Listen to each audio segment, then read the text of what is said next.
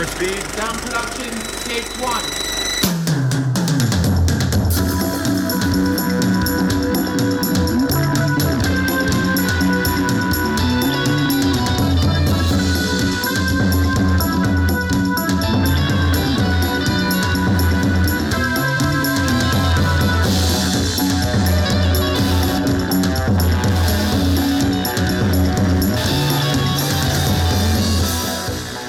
You beautiful people out there in podcast land. My name is Paul Workman, I am Comrade Zach McCoy.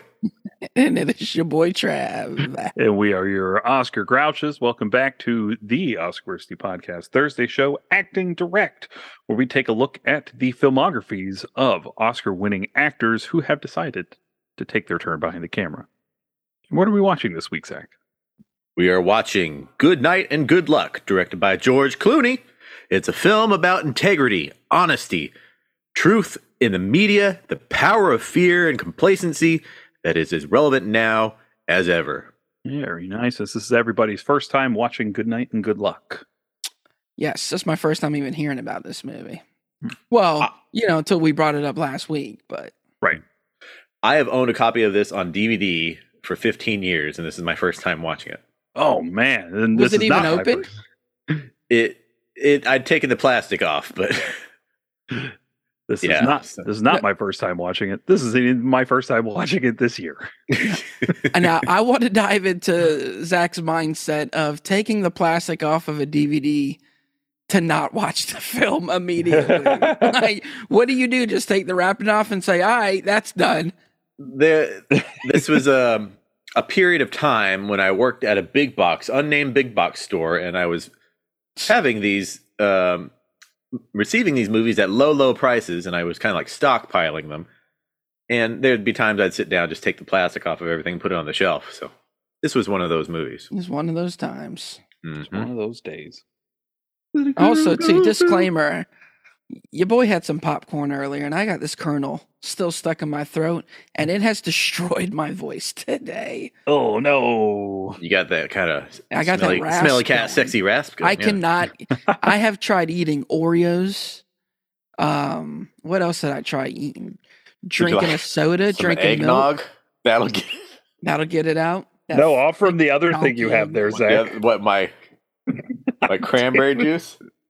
Are you drinking cranberry juice and eggnog at the same and, time? and a code red. It's a cocktail. What is going on? Oh, what Trav, a I can't. I, combination of drinks. I cannot wait for you to listen to the fucking Finding Nemo episode. we it was goes off the something. rails.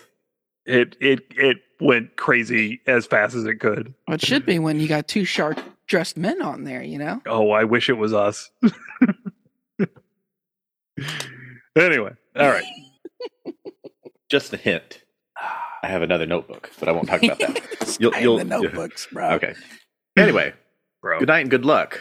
Good night, good luck. Uh, we'll do an Oscar breakdown. Break All right. Good night, good luck. Nominated for Best Picture, which it loses to Crash. Wow. I'm shocked that this was nominated for Best Picture. Hmm. Um, it was nominated for Best Director. George Clooney a nomination against, uh, and he loses to Ang Lee for Brokeback Mountain. Nominated for Best Actor for David Strathairn. I see that. who loses to Philip Seymour Hoffman for Capote. Uh, nominated for Best Original Screenplay, which gives George Clooney and Grant Heslov nominations. Uh, Grant Heslov, also the producer, nominated for Best Picture, uh, loses to Crash In, in what category? In Best Original Screenplay. It lost to Crash? Yeah, it lost Best Picture to Crash. It lost Best Screenplay, to, Oh. Original Screenplay to Crash. Good God. Uh, now, George Clooney wins Best Supporting Actor, but not for this film, for Syriana. Oh, I've never seen that film. It's really good. Really good. Um, I feel okay. Torture. Uh, Robert Elswit is nominated for Best Cinematography, and he loses to Dion Beebe for Memoirs of a Geisha. Good. Uh, Jim Bissell and John Jan Pascale are nominated for Best Art Direction, and they lose to Memoirs of a Geisha. Hmm. And I believe that is our Oscar breakdown on Good Night, Good Luck. Okay. Well, there you Well, go. I want to spend like five minutes talking about some of those nominations Yes. real quick. Just yes, because go for it. best direct best director a nomination for directing Ugh, i don't get it I I think Hmm. this film is very well directed. Me too. yeah Yeah. cinematography You think it was Cinematography one may be of- a stretch. I It went.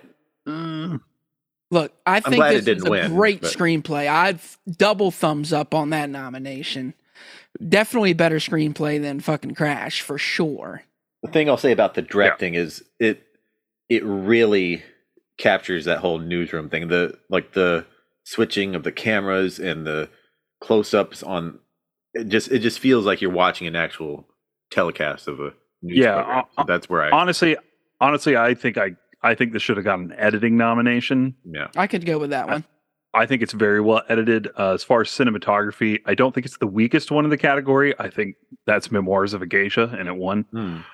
Um, especially with Batman Begins, Brokeback Mountain, and The New World being the other three nominees. Oh yeah. yeah. that's wild that batman begins doesn't pick that one up I can't speak on that that other one that you mentioned. Uh, New World is a never seen not a great film, but Okay. Emmanuel Lubezki shoots the living shit out of that movie. And sometimes filmed, that happens. filmed around our neck of the woods. hmm Isn't that the one where Colin Farrell gave that woman the clap or something? Yep. What? Yep. how would how would that information? How do we know that he gave her the clap and she didn't give him the clap? Like for fact. I don't know. Uh, Jonathan brought it up on a previous episode where because it was filmed in Virginia Beach, some Virginia Beach woman was like, I like, yeah, I vaguely remember that Yeah. conversation now. "Yeah, There's no topic off limits on here. right." No, I think when it comes to directing, honestly, it's just very dull. I think George Mm. Clooney is a very dull director. I think this is a very. s- Go on, Zach. I was I was just gonna say I don't know. I I can see what you're saying. I would say he's uh, what's the word? Not not um not safe, but he's um technical in a sense. There's not a lot of pizzazz. He's not, he's not flashy. yeah. I honestly, I think you were right on the money. Zach would safe it. I think out of these two films we've watched, he's very safe. He takes no chances on anything. And coming off of One Night in Miami, and mm. then Thursese, and seeing all the chances that Martin Scorsese takes, whoa, it went dark on you, boy. Dad, where are you? I'm trying to come back. Um, yeah, just seeing all those chances that get taken yeah. he's yeah i think he plays it way safe so like it doesn't suck but it doesn't do anything that makes you go that was a bold choice you know Yeah. or, or anything Yeah. like that I get that.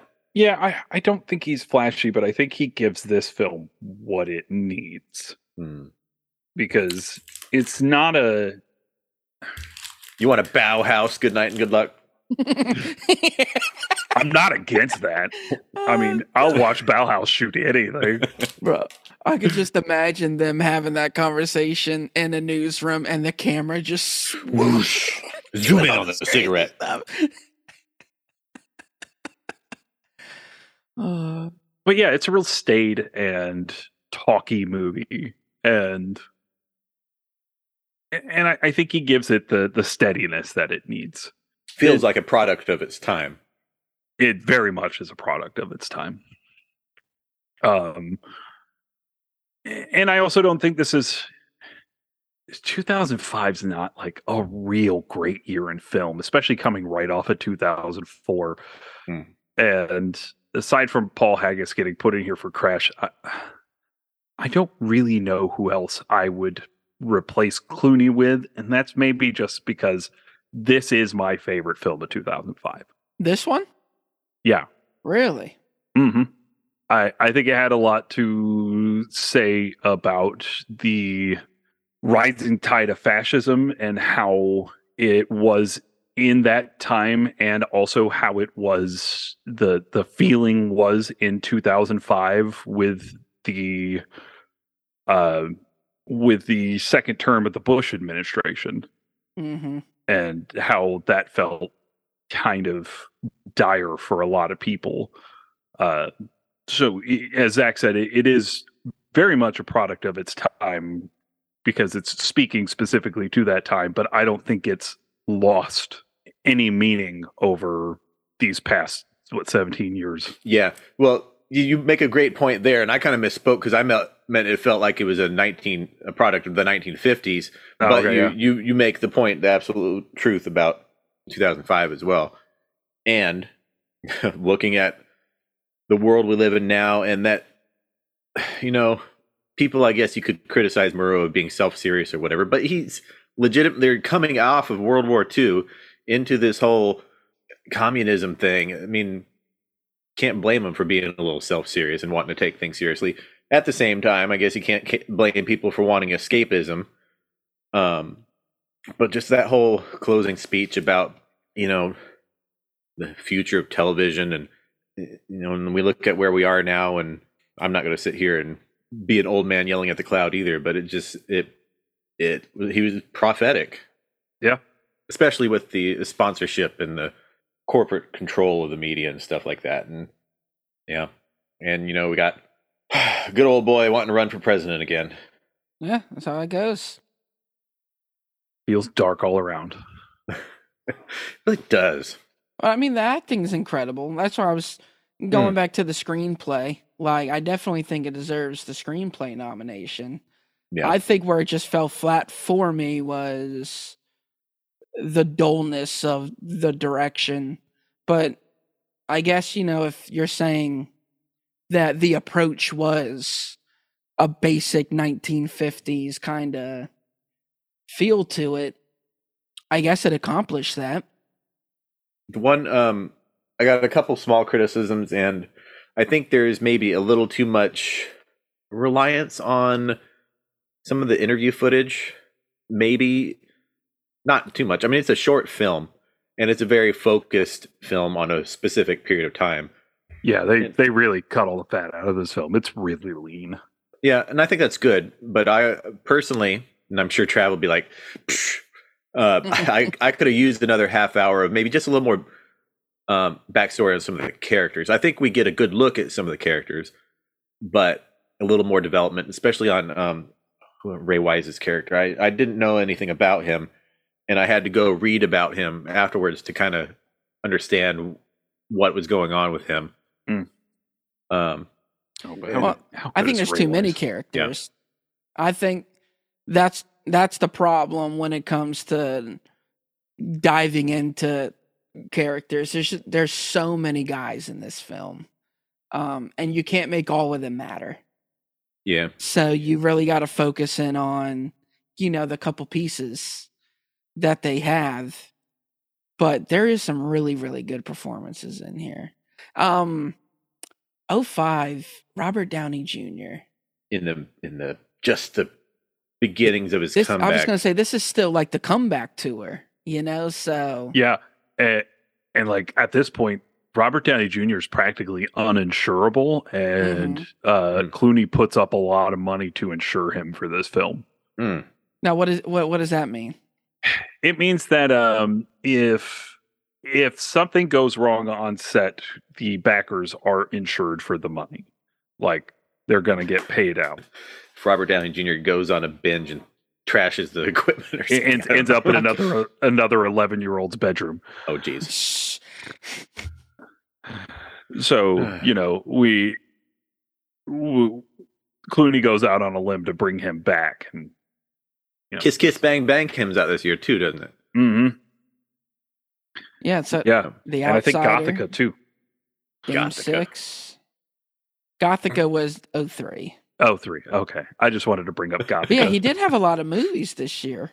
I mean, two documentaries, but yeah, three movies this year. Yeah. Yeah. So he's kind of like easing back into the Right. A list. And, you know, in 2008, we get his like full return. Dang, I forget that Zodiac was before Iron Man. I know. I It was really do. 07. Yeah, I really do forget that. Yeah. That film is incredible. So good. Mhm. I think we and say that at least once every five weeks. Like Zodiac's so good. Bro, 2008's a wild year. This man's got Iron Man and Tropic Thunder. the Yeah. Yeah. Yeah, How and they come out in the same. They come out within like four months of each other or some shit like that. Good and God. am I going crazy? He was nominated for Tropic Thunder. He was nominated for Tropic Thunder, yeah, so he get yeah, Best Supporting, which is which is a wild performance. yeah. Uh, yeah, ev- yeah, absolutely. Probably the last time he was not Iron Man in a movie. Fair. this is true. Um, yeah, Murrow. I'm kind of a I I want to learn more about Murrow because he was an alma mater of Washington State University, where my grandfather went, and I was born near the college, and you know I'm always uh, a cougar at heart. I've got And we know how you feel about them Cougars. I love I love I love I love cougars. Yeah, they they named the um the communication school there after him, and you know I've mentioned in the past, like mostly on the spotlight episode where I talked about being a I was on the high school newspaper, college newspaper, freelance journalist for a while. So like Paul, I just love journalists doing journalist shit it's the best. and um, Mm. I've got a couple of books on Murrow that I've skimmed, but I need to take a look at more because you know I've heard some of his World War II coverage and stuff, and I, I know, you know he was a beacon of integrity, and that was like his thing. And you know, I'll I'll give you one good point about why there is some good direction from Clooney here. The very pointed use of cigarettes because Murrow dies of uh, you know throat cancer. He has one of his lungs removed only like seven years after the end of what's happening in the movie. hmm So every time they, you know, they light up a cigarette. Here's a question, Paul. I don't know anything about the use of cigarettes on uh, sets. What are th- what are they actually smoking? Uh, a lot of times they're like herbal cigarettes, so they're they're smoking something, but it it's Uh-huh. not. Oh, they're smoking that Carcinogenic or- spice. Yeah. Yeah. cloves. Yeah, some some like cloves. That's disgusting. Oh, I used Yeah. to smoke cloves in high school. I Yeah. I've tried it a couple times and was not a fan. I used to smoke beaties. Beaties. these kid, these youngsters listening don't know what we talk about right now. Narp. I, you know, I um, I never really smoked except I did have a clove a few times in high school myself. You know, you used to get the old Jones soda bottle and blow that smoke in there and pretend like you're doing something with it. Zach, you wild dog, you. In the back of the Beetle. Uh, one thing I always respect about Clooney is I don't. He never does anything for the money. You know, the Yeah. fact that he only made one dollar off of this film is Yep. Mm. pretty wild. I think he made three dollars off this film. yeah, Oh, yeah, geez. one, one What a- for each. One- What yeah, a yeah. wealth hoarding man. So I got a lot. I I got a lot of respect for. I think he's a great actor, and I got a lot of respect for him as a human being because I really do think he's a chug chug. I really do think he's a great human being. But you know, out of these two films, it's just not, it's not hitting for me as a director. I I don't think that's his strong suit. It it's it's I think it's true, but also possibly unfair to him. You know, us coming off of the Scorsese filmography and then Regina King. It's it's a high bar. Yeah, it's a pretty high bar. Eh, And again, these are these are films I've had long relationships with, Mhm. so Yeah.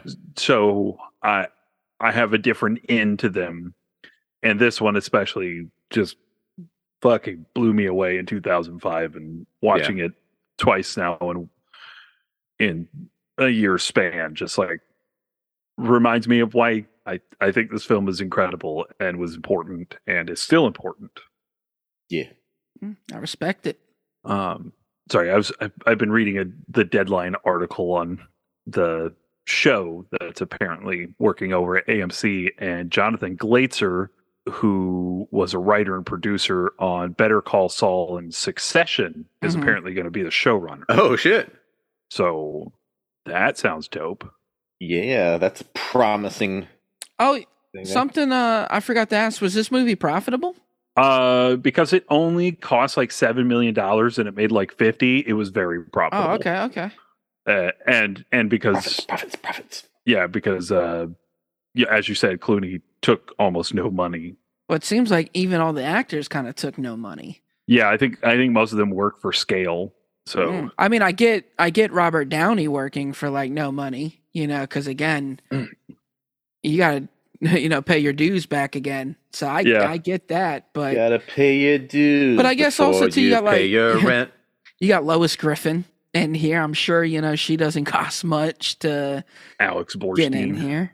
Yeah, I mean, you're not and getting like getting David Strathairn, who's pretty much a notable character actor, and turning Uh-huh. him into a leading man. hmm Like That's that true. that's a huge cue for you. Like having that caliber of talent who nobody's really tapped into his potential yet. Yeah, you're probably getting him for next to nothing. I'm sure Jeff Daniels doesn't cost you a lot neither. And I mean, and and Jeff Daniels is probably like one of the biggest names in the cast coming into this movie. Yeah, for sure. and like he's still probably like a decade off of his last huge hit which was dumb and dumber not not saying that he hasn't done some great films in between No, then. no, He- absolutely. Right. you know he's but he's a supporting actor so yeah you're you're not shoveling out millions of dollars for him Oh snap! Squid and the Whale came out this year. He's he's Oh, making a hell comeback yeah. too. yeah squid and the whale rules Ugh. Love that movie, except I get squeamish when they rub stuff on the lockers. Oh, I just like rubbing stuff. well, Mhm. yeah. To rub my eggnog. Bro, we just saw, Southern comfort. are you taking a sip of it? I'm gonna. Go ahead. This man just chugged the rest of his code red and in two minutes decided to d- drink the eggnog. just just so people at home know what's going on. And I'll chase And it now with we got the cranberry. cranberry juice. You just can't beat the original. So it says. I can think of like five other infused cranberry juices that can definitely beat that original. I just had some cranberry straw cran strawberry. It's pretty good. It's very good, very delicious. I'm just trying to take care of my urethra health. I, I feel that. Okay yeah. hold on i'm reading i'm reading the plot to the the series right now Okay. That's that's what I was gonna ask you. Like, what uh, what do you do with a series? okay you just so redo the movie? uh it's it will follow Cy Steingartner, a young cameraman for Murrow's See It Now, who is forced to juggle his admiration for Murrow with his own ambition. With the CBS brass pushing an anti-communist loyalty oath on Murrow and his staff, Cy has an opportunity to rise straight to the top, but only by betraying his mentor in the process. Hmm. So is this a Mm. made up character? Uh, I don't know. What was the name? Cy, Cy. Steingartner. Sigh. I mean, it, it's such a cool name that I feel like it's real. Yeah. Because I'm hard pressed for somebody to make up names that sound that fucking cool. Cy Barrett. Syd Barrett? Syd Barrett. Syd Barrett. Shine, Shine on, you crazy diamond. but that's yeah, I mean, yeah, I just don't think this was uh the film for me. Not the film for you. That's fair. But I've got a feeling I got a feeling. that tonight's going to be a film for two other guys. Journalists doing journalist shit. Oh, all right. Well, anybody have any other notes? All right. Well, let's get into our worsty judgments.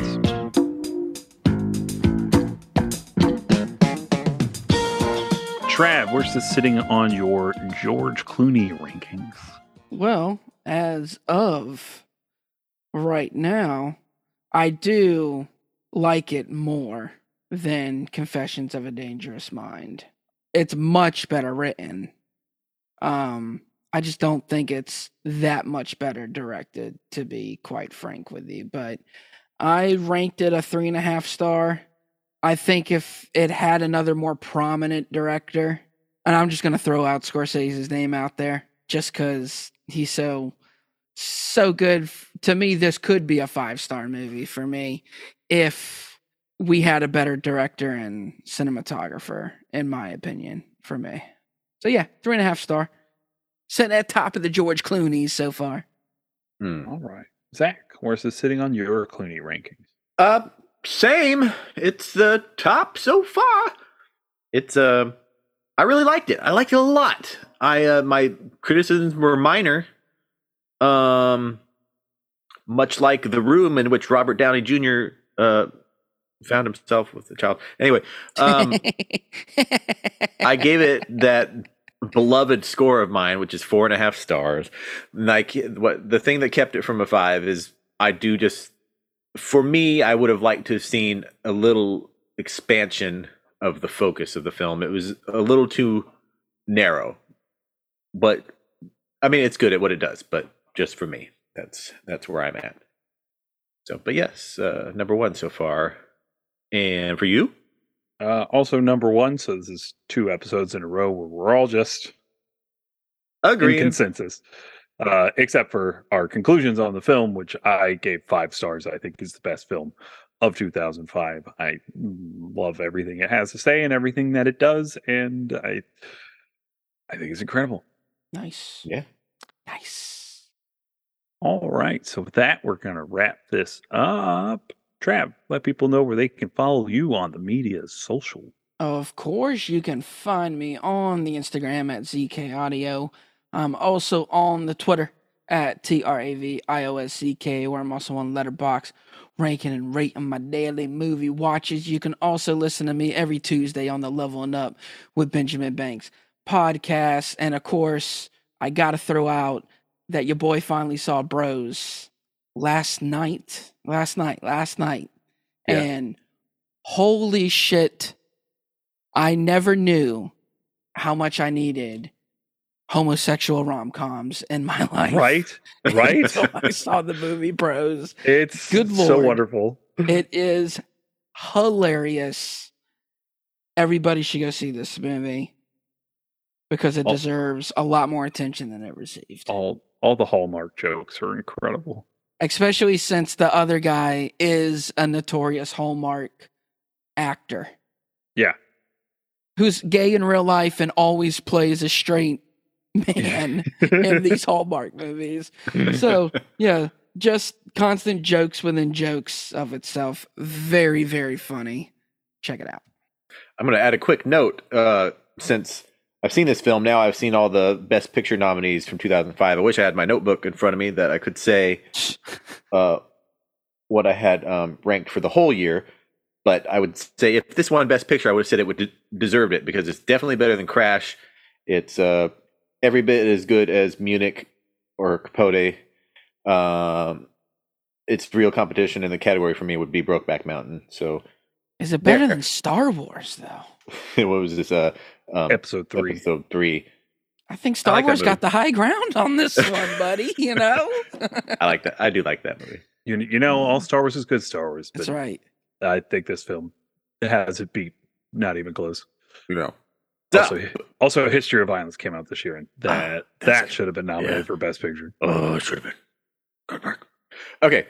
But you can find me on Criticker, Zachmaster, X A K K M S T E R, TikTok, House Havoc, or Letterboxd by searching my name, Mr. Workman. All right, you can follow me at Shark Dressed Men on TikTok, where Joseph Tappy and I are covering all manner of shark-related content. And you could follow me at Father of the Fear across the platforms of Twitter and Letterboxd, where I'm keeping a running tally of all the films that I am watching. And this week I got to see Black Panther: Wakanda Forever. It's good. It's a good movie. How's that runtime, though? A little lengthy? Bad. It's it's bad runtime, Right.